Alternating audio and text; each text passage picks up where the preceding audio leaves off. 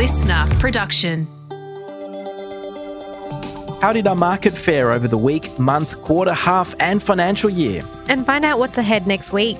Good afternoon, I'm Steve. I'm Laura. It's Friday, the 30th of June. Welcome to the CommSec Market Update.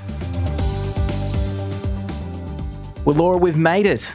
We did make it. Can't believe it's the last of so many different things, including the financial year, of course. But perhaps we should start with today because it was a bit of a messy, kind of like a nothing day, I guess. We were, you know, we got off to a pretty slow start over the first hour of trade, and the market managed to find its feet over the second half of the session.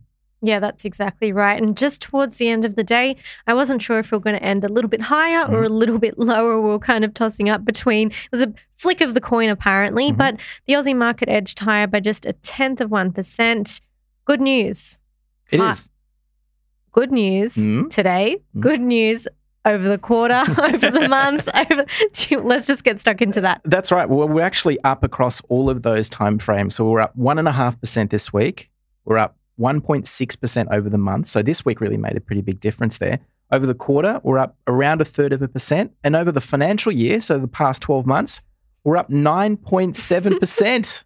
I love the actions that you're doing in the office here. Like spreading your arms out, like Hand gestures. incrementally getting wider and wider. Like the financial year's huge.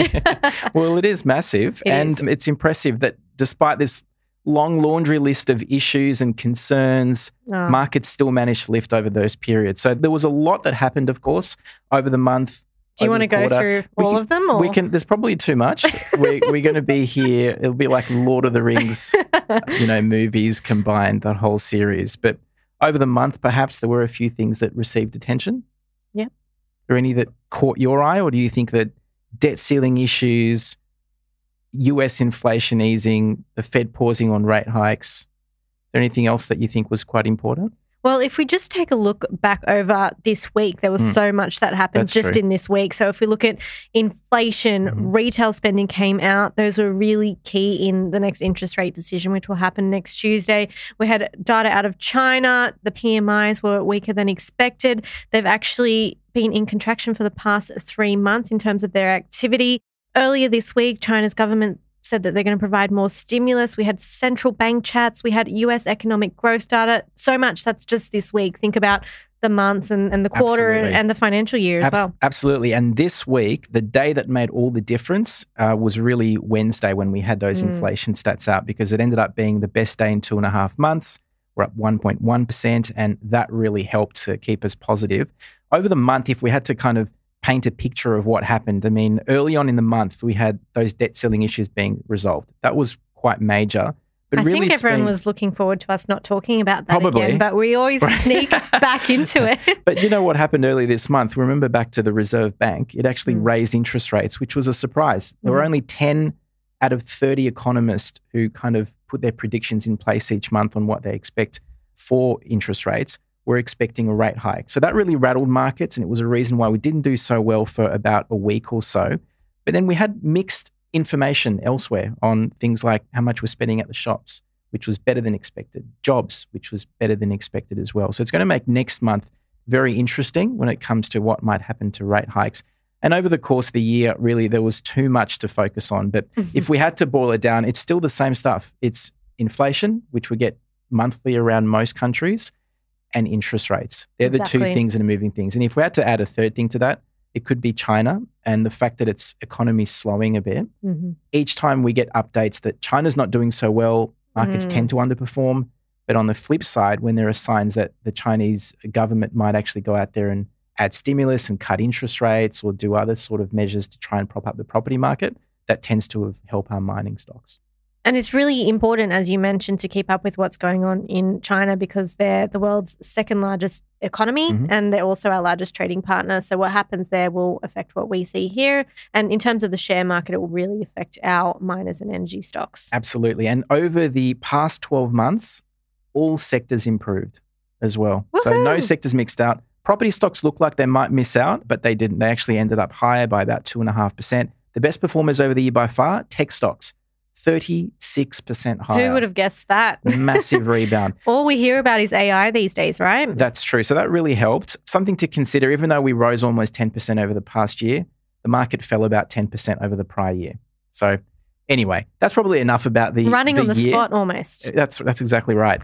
Let's look at today. What happened Yep. today? Going back to today, if we just look at sector performance, we already talked about the market as a whole. Sector performance, we saw eight of the 11 sectors improving.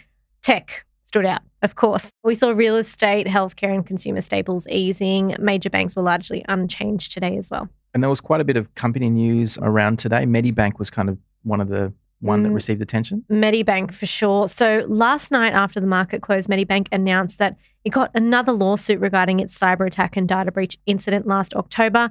It came from shareholders who alleged the company engaged in quotation marks misleading or deceptive conduct and that Medibank breached its continuous disclosure obligations by not telling investors about deficiencies in its cybersecurity systems. I don't know if they're aware of these deficiencies. I think they might have fixed them if they were aware of them.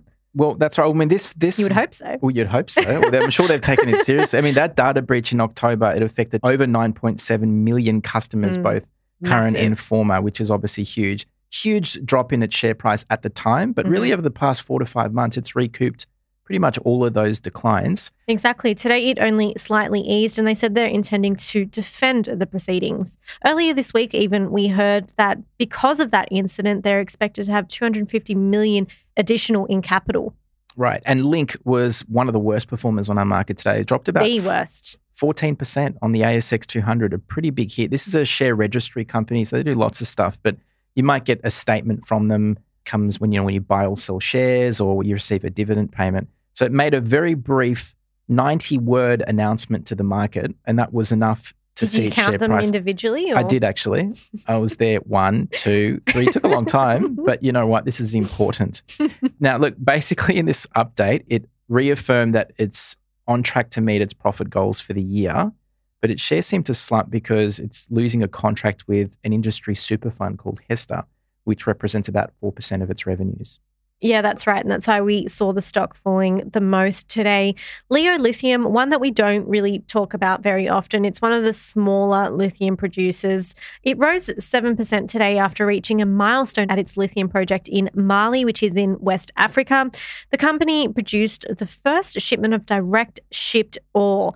Which is basically just the unprocessed form of lithium. So it still needs to be processed once they ship it off.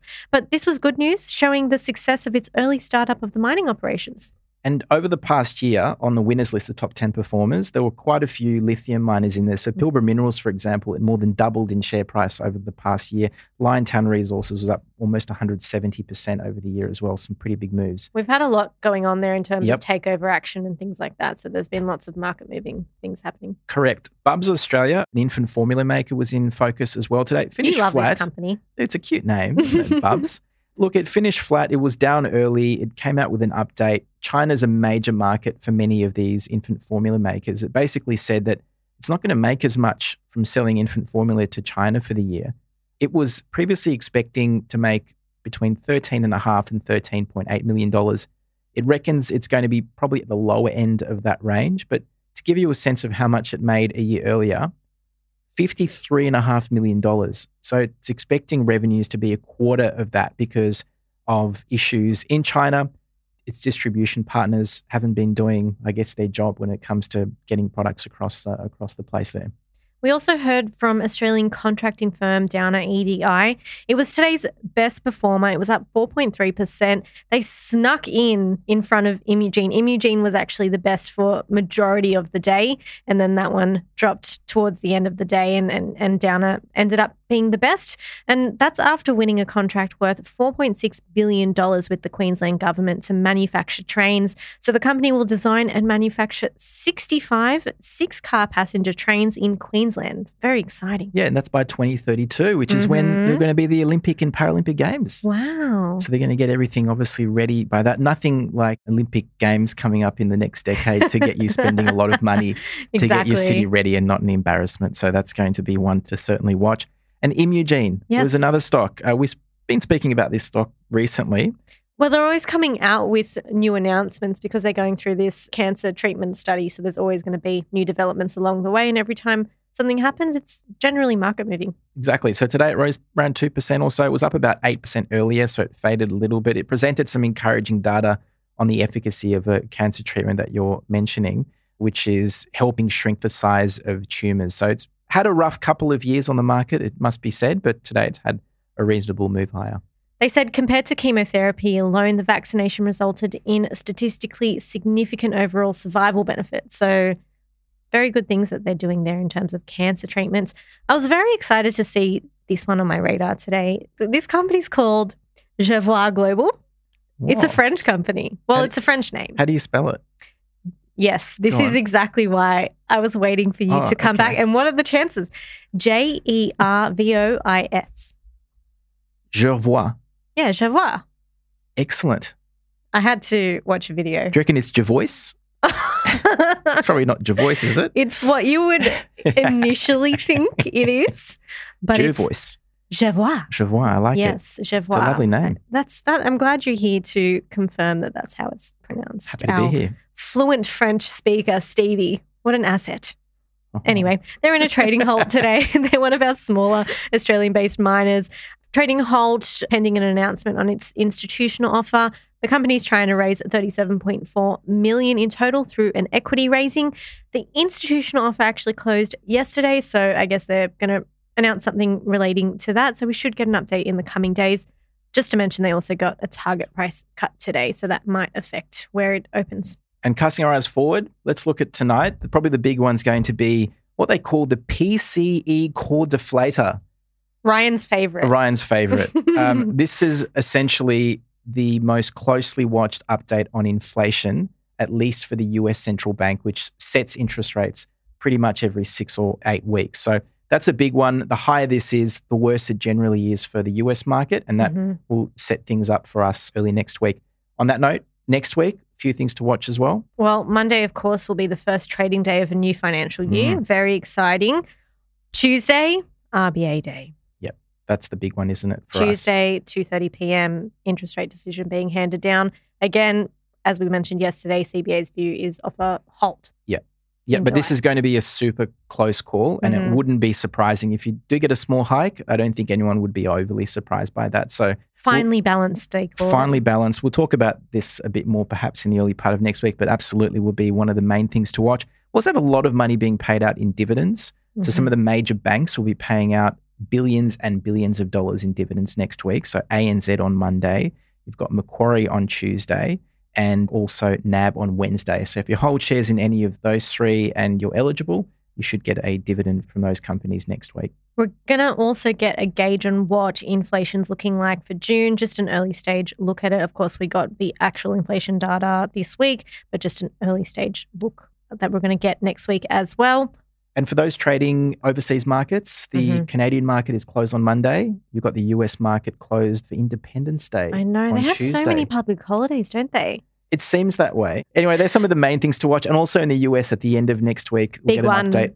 Jobs. Yes, So that's, that's the big one. So the as well. expectation is for 213,000 jobs to be created. Just a few other little bits and bobs throughout the week manufacturing services, factory orders, construction, spending jobs.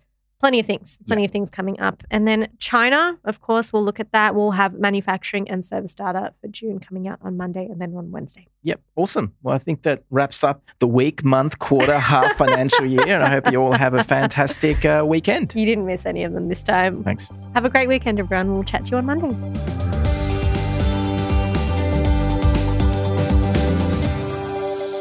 This podcast is prepared, approved, and distributed in Australia by Commonwealth Securities Limited, ABN 60067254399 AFSL 238814.